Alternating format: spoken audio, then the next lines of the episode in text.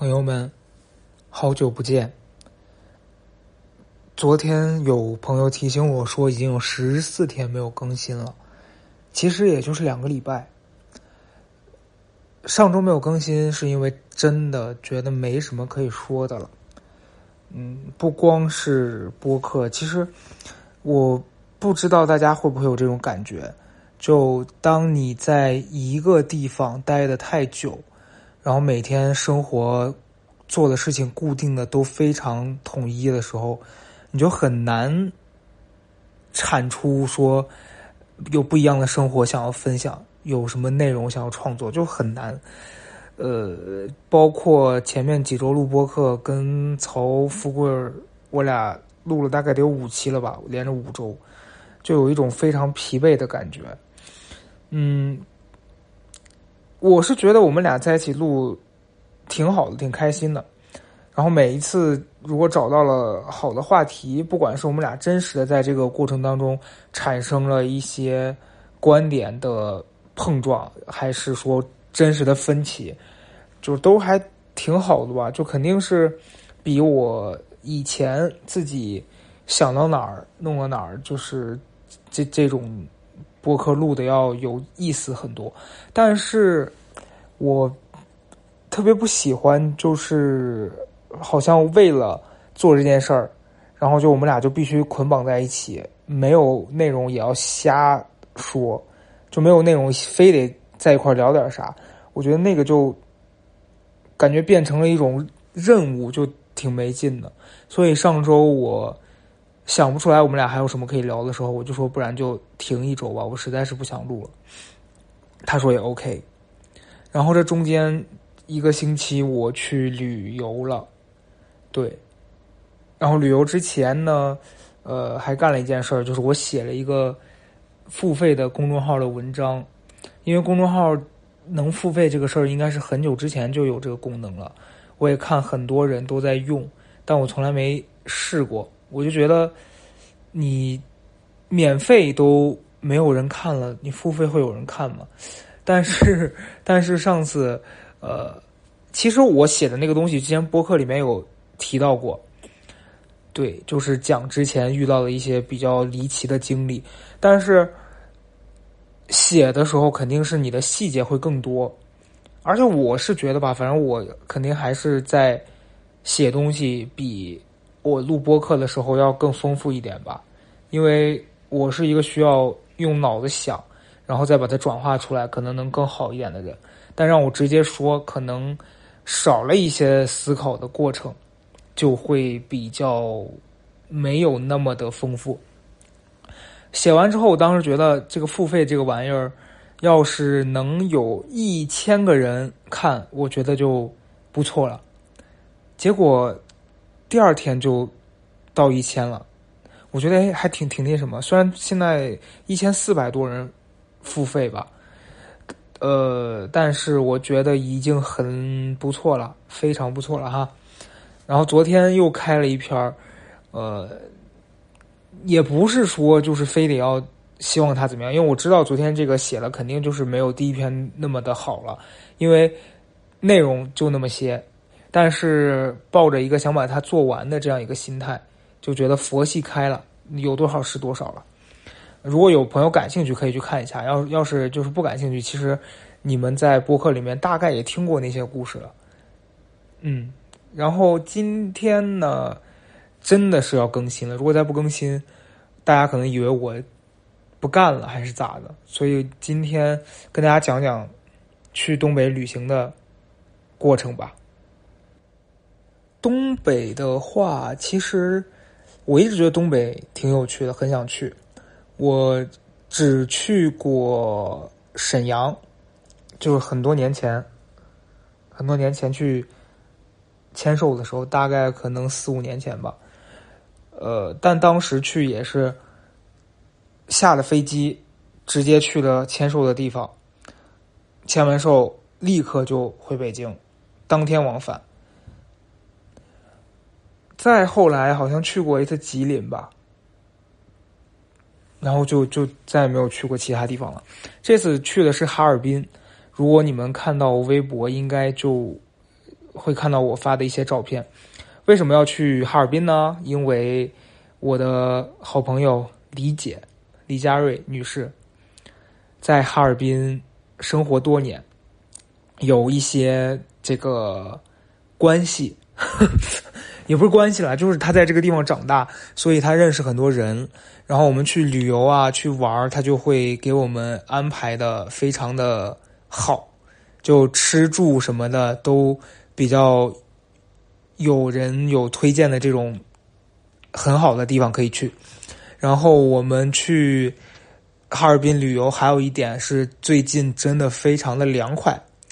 最重要最重要的一点是，最近哈尔滨没有疫情，所以畅通无阻。我们是上周一去的吧，然后周四回来的。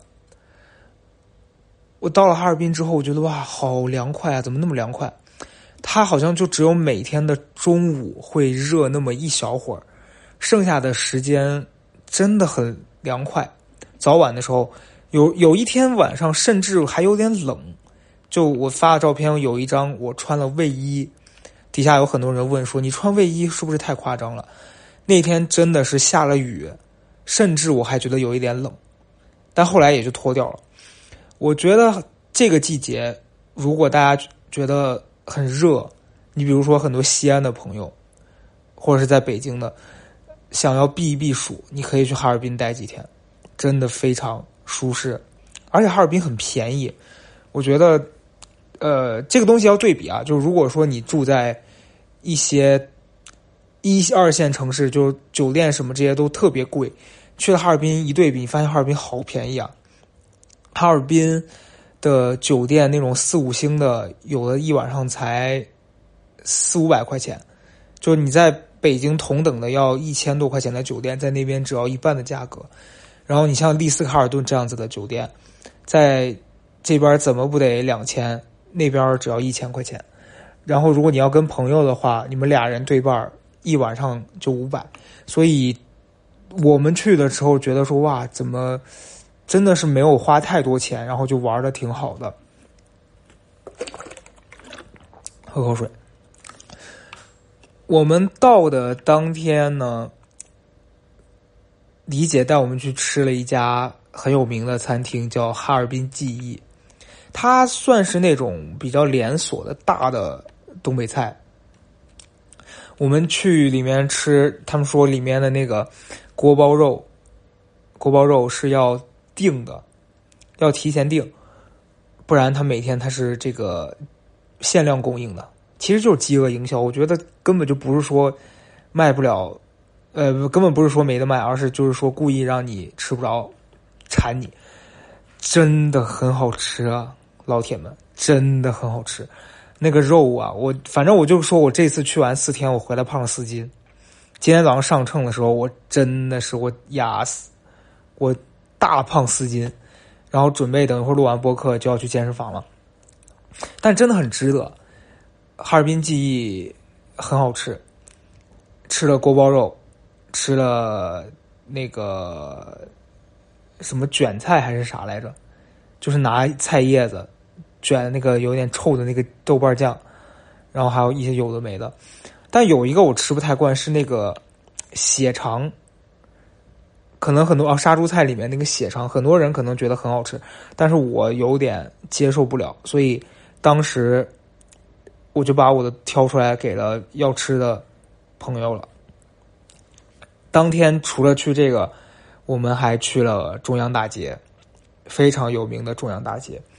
中央大街其实应该是傍晚去，我们第一天去的时候有点晚了，已经是晚上九十点了，那会儿。人还有，但是呢，没有特别多。呃，我们第一天晚上在那边吃了马迭尔冰棍儿，还有那个哈尔滨红肠，真的很好吃啊！我的妈呀！我现在说一说，我都开始分泌唾液了。就是有一种回到了上初中、高中那个学校门口吃那些东西的快乐，真的很开心。然后呢，为什么说推荐它是？傍晚去，因为我们去哈尔滨的这几天天都特别好。你不像北京的蓝天，除非刮大风，不然天是没什么云，或者是看起来灰蒙蒙的。哈尔滨这几天的那个云永远是蓝天白云，特别蓝，然后大片大片的云在天上。傍晚的时候，哈尔滨松花江那块儿，它会有一个索道。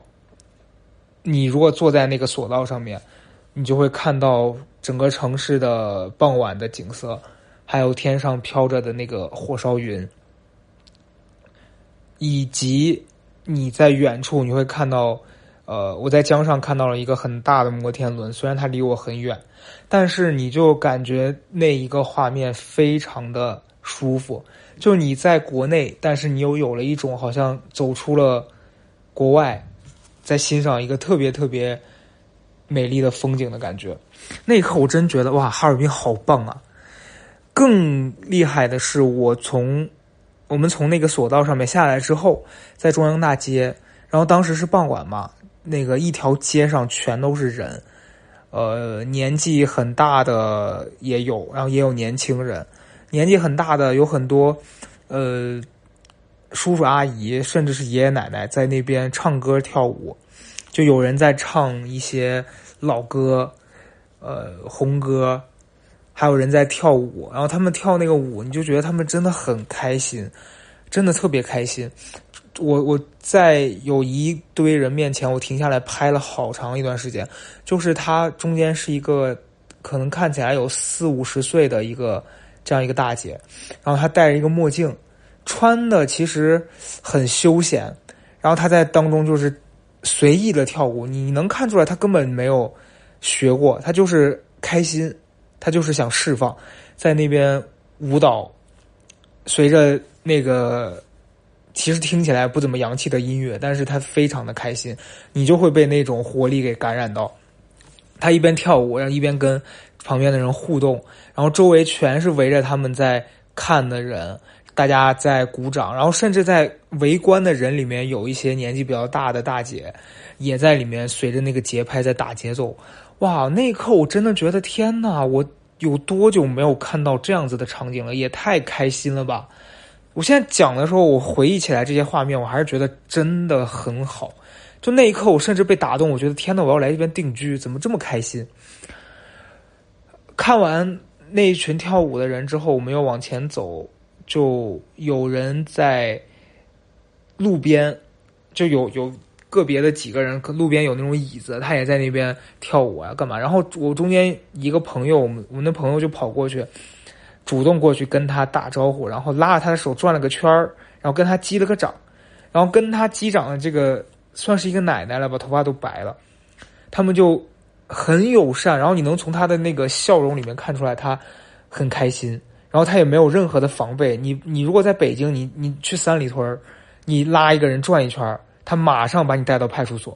但是在哈尔滨，在中央大街上，你能看到对方的那个表情特别的友善，你也能感受到整个街上的氛围，就是我们今天就是来开心的，所以好，真的很好。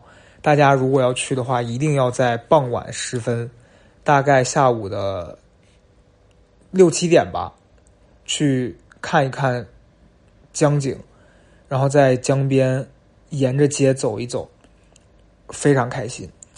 然后我们看完那个江景之后，我著名的李姐就给我安排了一个很特别的活动，带我去看了。斯卡拉，朋友们，我真的是孤陋寡闻。我之前我从来不知道斯卡拉是什么，它其实就是一个表演的地方，叫斯卡拉，里面就是有一些东北特色表演，什么二人转呐，有的没的。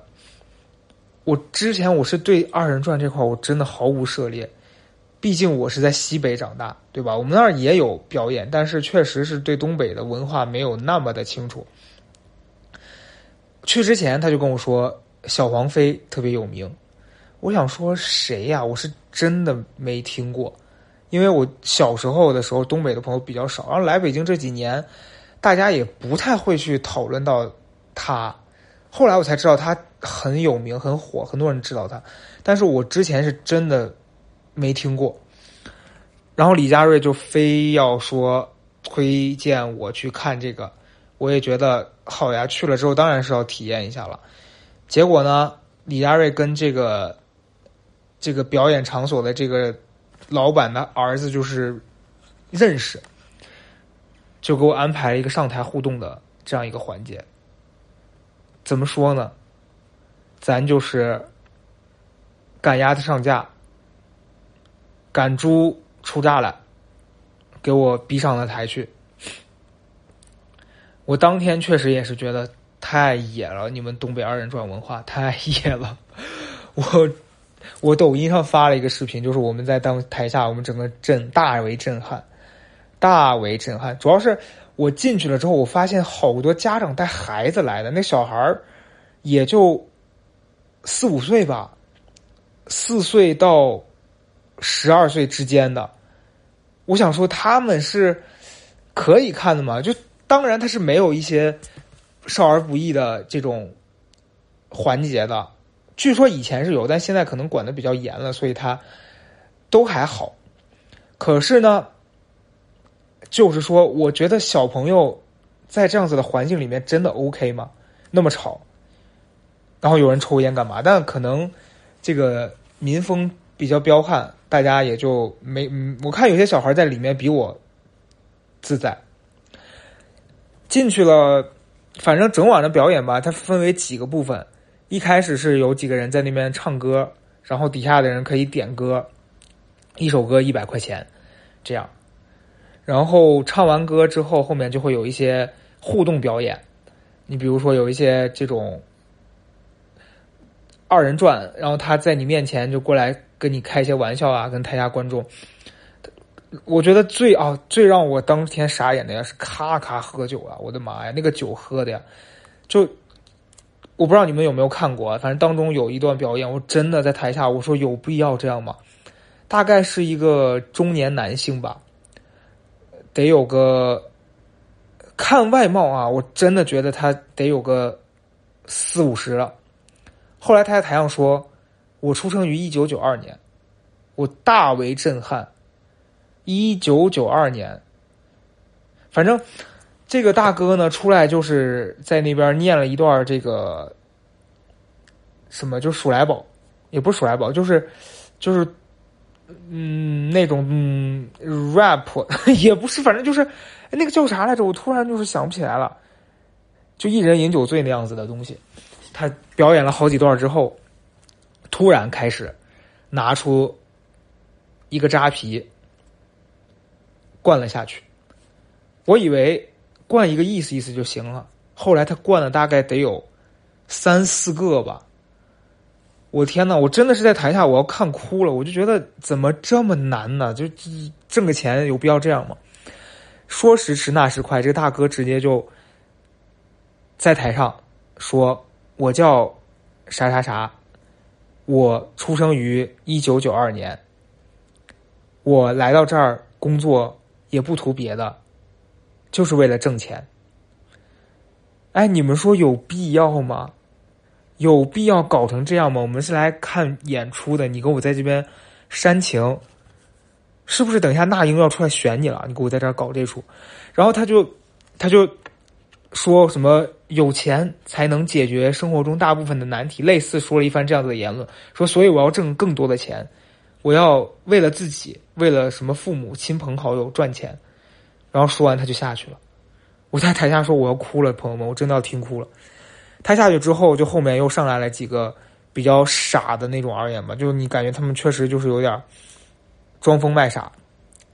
最震撼的是有一个扔飞刀的。可能你们在抖音上搜，应该是能搜得到的。太吓人了，那个飞刀就往那人头上扔。我中间我真的是我手都看出汗了。最后熬了大概一晚上吧，熬到大概我们八点多进去的，到十二点左右，这个小黄飞出来了。我觉得吧，其实就是东北这种二人转文化表演，嗯。它是有一种先天的好笑，就他从肢体还有语言上，加上他的这个语调，还有一些可能就是大俗它不雅，它就是大 俗的东西，然后逗大家比较开心。然后那天小黄飞出来的时候，因为李姐就是跟人家打过招呼了，小黄飞就过来跟我互动。我确实是没想到他过来，他抱着我就亲了一口。咱就是，毕竟也是见过大风大浪的人，咱能被他吓住吗？亲一口怕什么？对不对？三十几岁的人了。然后中间，我以为亲完也就算了，然后跑过来跟我进行一个互动，开始问我。他和另外两个那种穿的比较清凉的小妹儿，他我选谁？那咱也毕竟是上过一些综艺节目的，对不对？当然知道要选他了，对吧？怎么可能说是？哎，不对，按照综艺节目的角度，我应该选那两个人。完了，你看，这就是因为没节目找，现在已经业务生疏了。再有机会去，一定是要选那两个小妹儿的，因为任何人他问到，我现在突然反应过来，任何人被他问到说我和他们，你们选谁，都会选他。对我当时应该说我要选那两个小妹儿，完了，人设塌了。反正那天选了他之后，他就把我拉上台，跟我进行一些互动。其实我觉得没有说特别的上不了台面。也没有什么少儿不宜的，就是就是开玩笑嘛。就是虽然说这东西你放在大舞台上，肯定是觉得说这东西是不是有一点低俗啊，或者怎么样。但是我真觉得在那样子的场子里面，我们本身没什么预期，结果他还挺有尺度的吧？你就感觉好像呃，近一段时间大家在做这些表演的时候，都会有一个自己对自己的要求，不会太夸张。然后那天我们就结束了之后，呃，上台跟他合了个照，但我当时真心想说不必了。可是人家那个安排的朋友也很热情，我们就上台跟他合了个照。那天结束，我们又去吃了一个夜宵，所以你说这四斤真的就是每天狂吃，甜的跟猪一样。我还学了一个词叫上食。这个上食是什么意思呢？不是于正的拍的那个剧那个上食，就是说猪吃饲料，然后吃的很好，这个猪全长在身上了，就说哎，这个猪真上食。我们那几天在东北，每天都在上食，我的天呐，反正就是吃完那个夜宵回去，这次跟我出去的那几个朋友确实也是非常的让人无语啊。就是都不用睡觉的，他们每一天都要熬到三四点钟。对于我来说，真的是一个挑战。我每一天在家，我正常作息，晚上到了十二点一点，我是一定会睡的。但是跟他们出去，每一天我没有在三点半之前睡过觉，每天都熬到三点半。然后东北哈尔滨，尤其是他又离。离那个哪儿，就是它因为可能距离位置的关系，所以它天亮的特别早。我几乎是每一天都能看到天亮，最后一天已经看到太阳微微的出来了，但是我还是没有熬到看日出，因为我觉得日出有什么可看的呀？在哈尔滨的酒店里看日出很莫名其妙，但我那几个朋友就很疯，他们就熬到天光大亮。拍日出，我就睡了。第二天起来偷他们的图发朋友圈，因为我觉得这种事儿当然就是要偷别人的图发了，没有必要自己熬夜吧？是不是？后来最后一天，我们就是去了这个师大夜市。我之前听过师大夜市，我就觉得说应该可能就是像。很多城市的这个夜市差不多吧，但我没想到哈尔滨的十大夜市已经发展成那么长一条街了，真的很长，然后人也特别多。那天晚上是周三吧，我没想到在这种周三的夜晚，他人可以多到那种程度。但我觉得师大夜市有一点点的小问题啊，作为一个外地游客，我觉得卖的东西。有点太类似了，就一条街，可能每个夜市都是这样的吧，当地特色。我觉得那条街一开始你看到的吃的就那些，你想说往后走走会不会有不一样的？后来走完整条街，你发现真的就是差不多，真的是差不多。所以到后来我已经有点疲了。然后出来的时候，我们在那个路边玩套圈我终于找到了我最擅长的运动，朋友们。打棒球咱打不着。打台球总是能把黑八打进洞里，但是套圈儿，咱就是一个花了大概三十块钱套了一兜子吧。虽然那个娃娃丑到丑到令人发指，真的很丑，我真的不知道这些老板从哪儿搞来那么多丑娃娃，真的太丑了。我们就花了。哎，这点就我那几个朋友真的很疯，就那个老板娘，你能感觉到她也是会看人下菜的。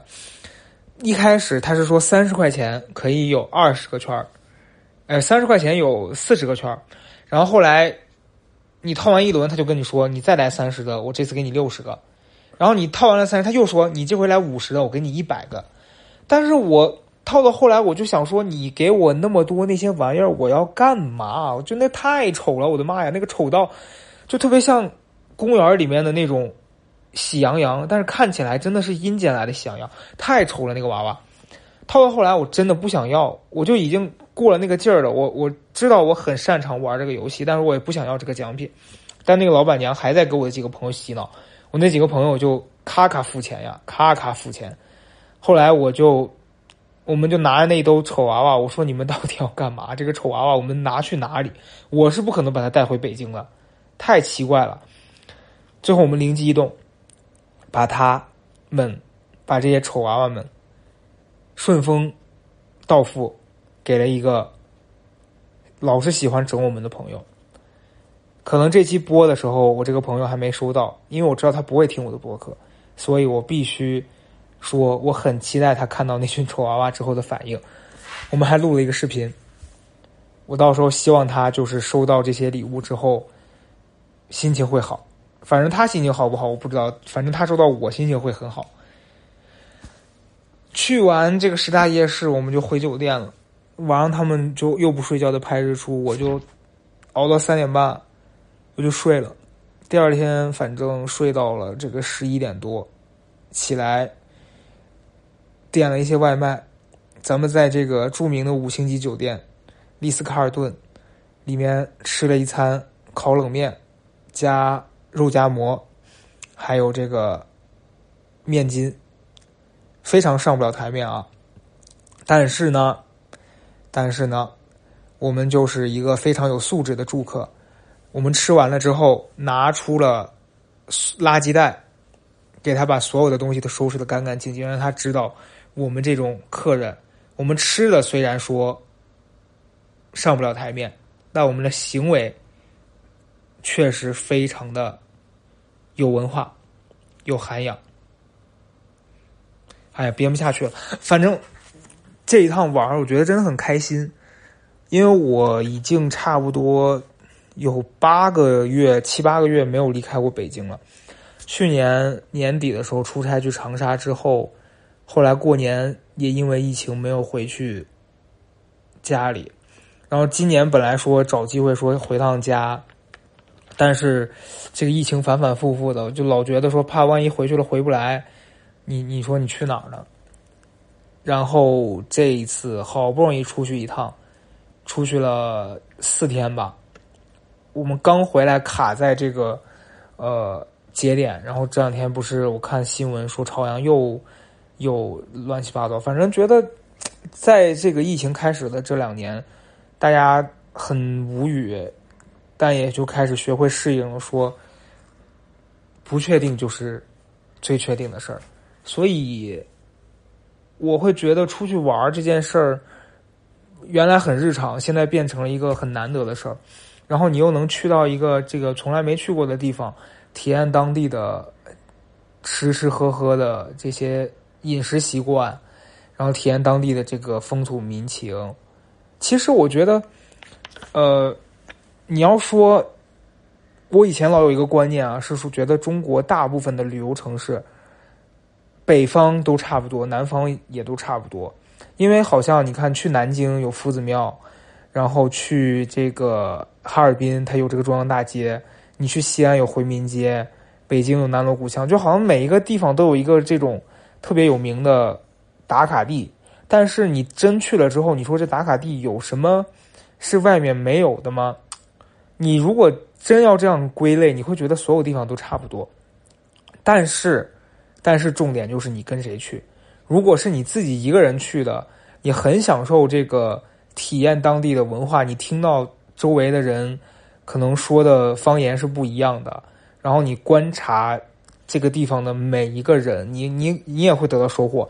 然后你像我这样子，就跟我的朋友出去玩，虽然说在玩的过程当中，你有有很多瞬间想把这几个朋友杀了，因为他们真的就是说不睡觉，然后磨叽磨蹭，但是玩的时候还是很开心。回来之后你觉得，哎呀，意犹未尽，所以我真是觉得，要么就是自己一个人也能获得好的旅行体验。要么就是你找到一群跟你能够特别合得来的朋友一块儿去玩儿，真的很难得。我们那天回来的时候就在计划说，看今年下半年有没有什么机会再一起去一起去哪儿，真的是挺开心的。然后回到北京，今天是我回来的第三天吧，我前天晚上回来的。我每次出门最让我头疼的是寄养狗的问题。因为宠物养宠物的人肯定都会理解这件事儿。就我之前好像在博客里面也讲过，就不管出差出去玩，你把狗放在哪里是一个很头疼的问题。呃，像以前我会寄养，但是我的狗因为从小娇生惯养吧，它是跟人一起睡啊什么这些的，你把它放在宠物店，你就会有一点于心不忍。所以我以前都是把它托，要么托付给。很喜欢它的朋友，要么是有一些那种宠物店，但是老板特别喜欢它，会把它当自己的狗养，我就很放心。然后这一次寄养狗的时候，也是我把它放在了一个以前的朋友家里。其实这个朋友跟我不是特别熟，是我很早很早之前住在像素的时候，呃，他当时他跟他的伴侣，他们俩人一起开了一个宠物店，然后。我当时住他们楼上，就老把狗送去他们那儿洗澡嘛，在大概可能七八天一周去洗一次澡。后来就是他们搬走了，宠物店就转给了别人。我们联系的不是特别多，然后因为他们特别喜欢我我家狗，所以有几次我出差干嘛，我就把狗放他们家了。可是他们家就自己也养了很多动物，又有猫又有狗的。然后有一次。他们就比较溺爱狗，狗在他家吃的太多了，回来就就可能是那个食物划破了肠道，就一直在拉血。我后来就我不是因此而记恨别人，我其实是觉得我不好意思再麻烦别人，因为你知道对方是好心，然后你也是觉得放在他那儿你比较放心，而不是说你贪便宜说不想花钱。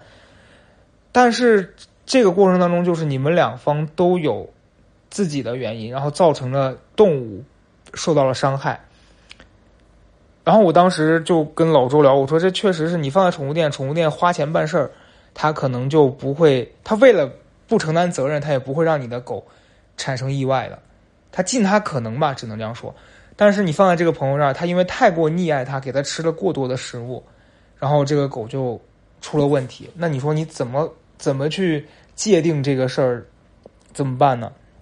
后来我就很少再送去他那儿养了，然后前两年吧，可能两年左右，两年前，我看到他们发朋友圈就分手了，然后这个男生就带了两只猫和一只狗走，然后那个女生就把剩下的几只狗带走了，反正俩人就分开，不在北京了，就是这个男生在北京，然后那个女生就去了天津吧，还是哪里，我不记得了。反正那之后我们很少联系，然后在去年年底左右吧，这个男生就关注了我的抖音，很好玩的一点是我发现，就抖音不是可以查看谁来过你的主页嘛？他就经常到我的主页来看。我后来就意识到他为什么会来，你们知道吗？就是来看狗的。这样说 很奇怪，他因为我抖音会发很多我们家狗的小片段，我我是把抖音当朋友圈在发的，他就会经常来看。然后只要是发过狗的，他都会有这个浏览痕迹在里面。所以这次我出门，我就想到他，我就问他说能不能把狗在你们那儿放几天。他很爽快就答应了。然后我就问你住哪，然后他告诉我他住在一个巨远的地方，从我家打车过去，其实就是我把狗送过去，自己再打车回来，来回这样两趟，那个钱真的跟寄养差不多了。四天的话。但是因为他对狗特别好，所以我比较放心嘛，就还是送过去了。然后我前天晚上回来的时候，第一时间先去接狗，他就告诉我他带狗出去遛弯了。他带狗遛弯的方式也很奇妙，他不是说就像我一样牵着狗出去遛了，他是开着车把狗放在副驾驶，然后就出去逛街了，带带狗在那个。商场里面，我说商场里面让带吗？他说你抱着就完了呀。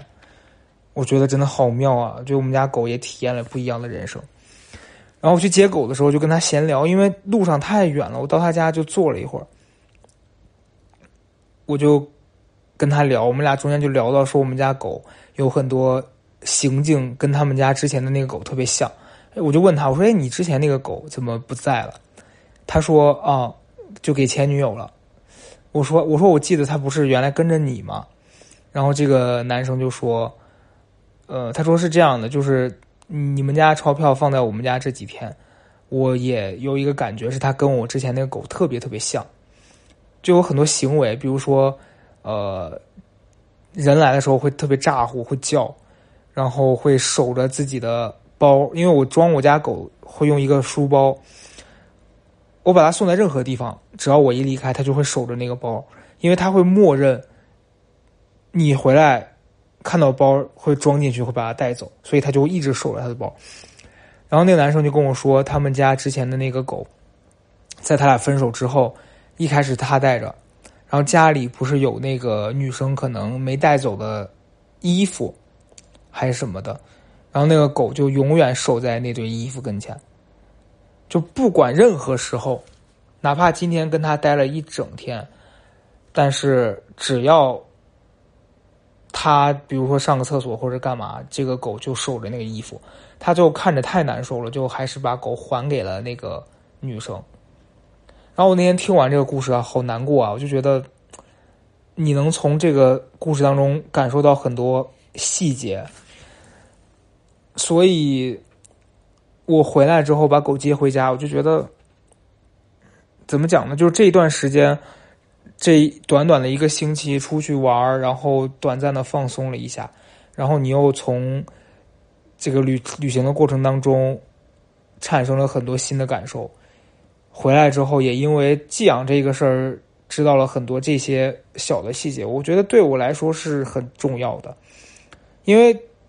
不可能是你待在家里面，然后这些东西就会自己来找你。肯定是你动了之后，然后感受到这些生活里面的点点滴滴吧。所以我觉得是挺特别的，就很开心。所以我希望大家，如果你最近这段时间也产生了生活当中的瓶颈啊，或者是你有很多的呃。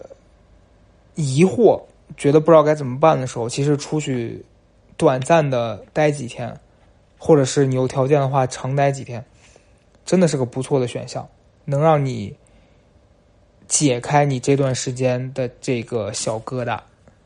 所以，我今天要跟大家分享的就是这些，就是我的这个旅行的过程，还有这一系列的心得感受。